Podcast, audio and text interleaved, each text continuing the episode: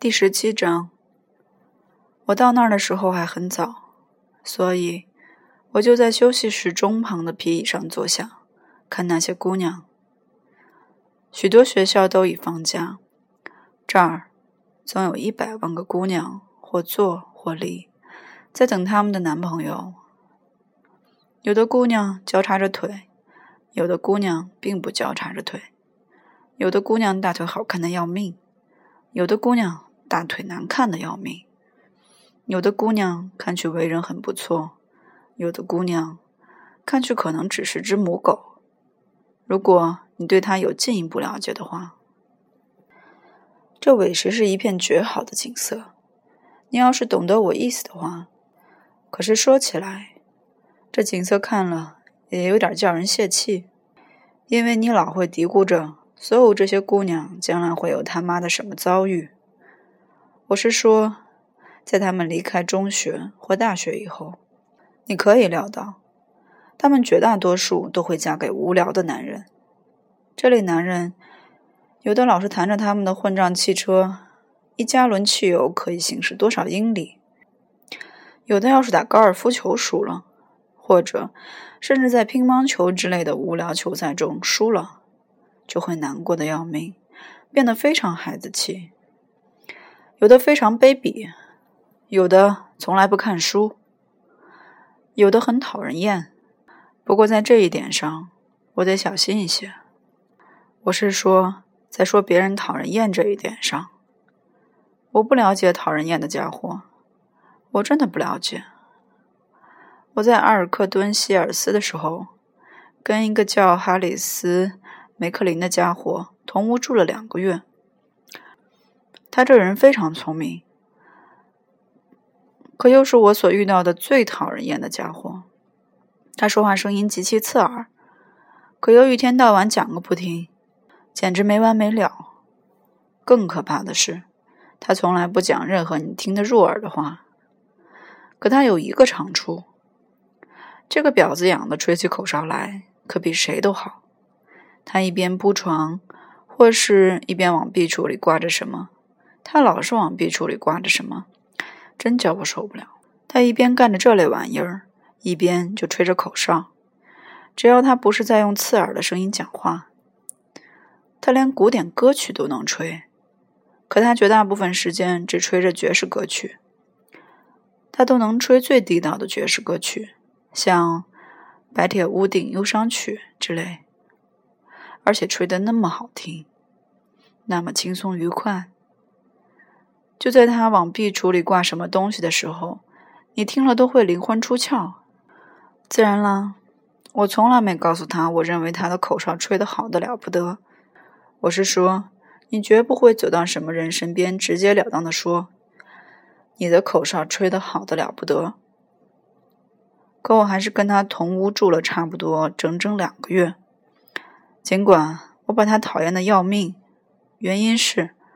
他的口哨吹的真是好极了，是我听到过的最好的。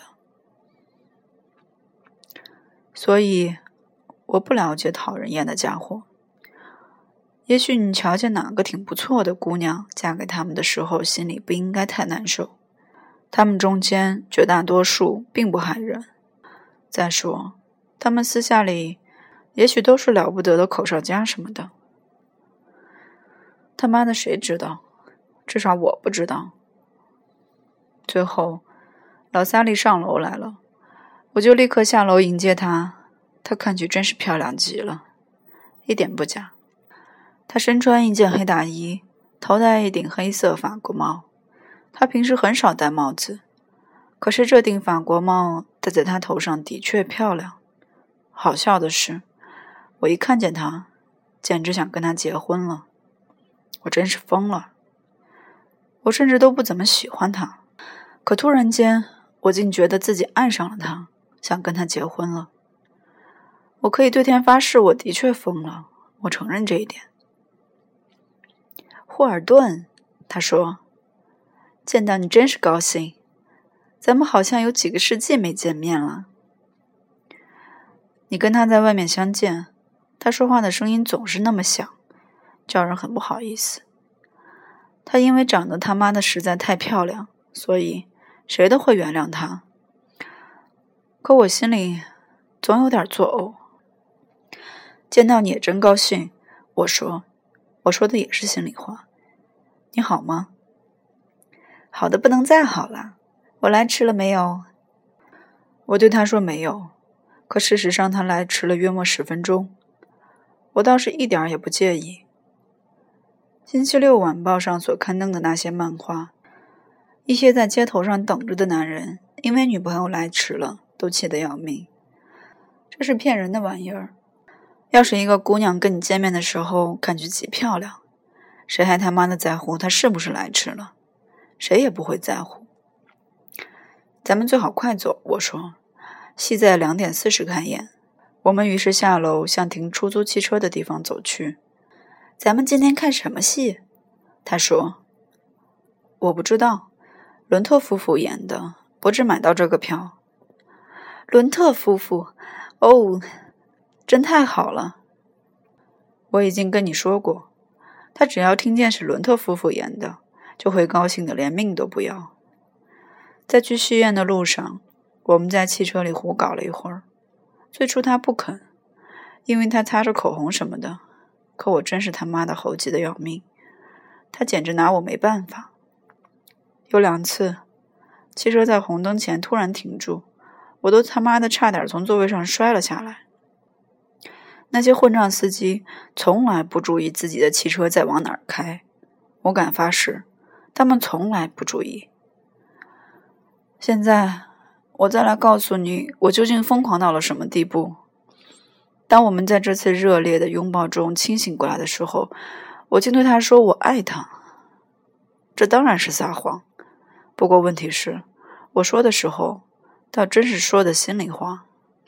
我真是疯了。我可以对天发誓，我真是疯了。哦，亲爱的，我也爱你。他说，接着他还一口气的往下说：“答应我把你的头发留起来，水手式的平头已经不时兴了。再说，你的头发又那么可爱，可爱个屁！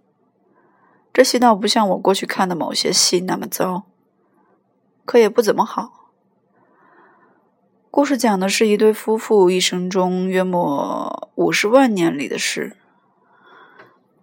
开始的时候，他们都很年轻。姑娘的父母不答应她跟那个小伙子结婚，可她最后还是跟他结婚了。接着，他们的年纪越来越大，丈夫出征了，妻子有个弟弟是个醉鬼。我看了实在不感兴趣。我我是说，我对他们家里有人死了什么的毫不关心。他们不过是一嘟噜演员罢了。那丈夫和妻子倒是一对挺不错的夫妇，很有点鬼聪明。可我对他们并不感兴趣，特别是他们在整场戏里老是在喝着茶或者其他混账玩意儿。你每次看见他们，总有个佣人拿茶端到他们面前。或是那个妻子在倒茶给什么人喝，还有戏里不住有人进进出出，你光是看着人们坐下站起都会看得头昏眼花。阿尔法莱德、伦特和林·枫丹演那对夫妇，他们演得非常好，可我不怎么喜欢他们。不过凭良心说，他们确实与众不同。他们演的不像真人，也不像演员，简直很难解释。他们演的时候，很像他们知道自己是名演员什么的。我是说，他们演的很好，不过他们演的太好了。比如说，他们一个刚说完话，另一个马上接口，很快的说了什么。这是在学真实生活中人们说话时彼此打断对方说话的情形。他们的表演艺术很有点像格林威治村的老欧尼弹钢琴。你不管做什么事，如果做得太好了，一不警惕，就会在无意中卖弄起来。那样的话，你就不再那么好了。可是。不管怎么样，戏里就只他们两个。我是说，伦特夫妇看去像是真正有头脑的人，我得承认这一点。演完第一幕，他们就跟其他那些傻瓜蛋一起出去抽烟，这真是个盛举。你这一辈子从未见过有这么多的伪君子聚在一起，每个人都拼命的抽烟，大声谈论戏，让别人都能听见他们的声音。知道他们有多么了不起。有个傻里傻气的电影演员站在我们附近抽烟，我不知道他的名字，可他老是在战争片里担任胆小鬼的角色。他跟一个极漂亮的金发姑娘在一起，他们两个都装出很厌倦的样子，好像甚至都不知道周围有人在看着他们似的。真是谦虚的要命。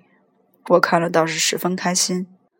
老萨里除了夸奖伦特夫妇外，简直很少说话，因为他正忙着伸长脖子东张西望，装出一副迷人的样子。接着，他突然看见了休息室的另一头，有一个他认识的傻瓜蛋。那家伙穿了套深灰色的法兰绒衣服，一件格子衬衫，是个地道的名牌大学生，真了不起。他靠墙站着，只顾没命的吸烟。一副逆反极了的样子，老萨利不住地说：“我认识那个小伙子。不管你带他去什么地方，他总认识什么人，或者他自以为认识什么人。”他说了又说，后来我逆烦透了，就对他说：“你既然认识他，干嘛不过去亲亲热热的吻他一下呢？他准会高兴。”他听了这话很生气，最后。那傻瓜蛋终于看见了他，就过来跟他打招呼。你真该看见他们打招呼时的样子，你准以为他们有二十年没见面了。你还会以为他们小时候都在一个洗澡盆里洗澡什么的，是一对老的不能再老的朋友，真是叫人作呕。好笑的是，他们也许只见过一面，在某个假模假式的舞会里。最后，他们假客气完了。老萨利就给我们两个介绍，他的名字叫乔治什么的，我都记不得了，是安多佛大学的学生，真了不起。可惜你没看见老萨利问他喜不喜欢这戏时他的那副样子，他正是那种假的不能再假的伪君子，回答别人问题的时候还得给自己腾出地方来，他往后退了一步。正好脚踩在一位站在他后面的太太的脚上，他大概把他的那几个脚趾全都踩断了。他说这戏本身不怎么样，可是伦特夫妇，当然了，完完全全是天仙下凡。天仙下凡，老天爷，天仙下凡，我听了差点笑死。接着。他和老萨利开始聊起他们两个都认识的许多熟人来，这是你一辈子从来没听到过的最假模假式的谈话。他们以最快的速度不断想出一些地方来，然后再想出一些住在那地方的人，说出他们的名字。等我回到座位上的时候，我都快要呕出来了，一点不假。接着，等到下一幕戏演完的时候。他们又继续了他们那令人厌烦的混账谈话。他们不断想出更多的地方，说出住在那地方的更多人的名字。最糟糕的是，那傻瓜蛋有那种假极了的名牌大学声音，就是那种极其疲倦、极其势利的声音。那声音听去简直像个女人。他竟毫不犹豫的来加三，那杂种。戏演完后。我一时还以为他要坐进混账的出租汽车跟我们一起走呢，因为他都跟着我们穿过了约莫两条街。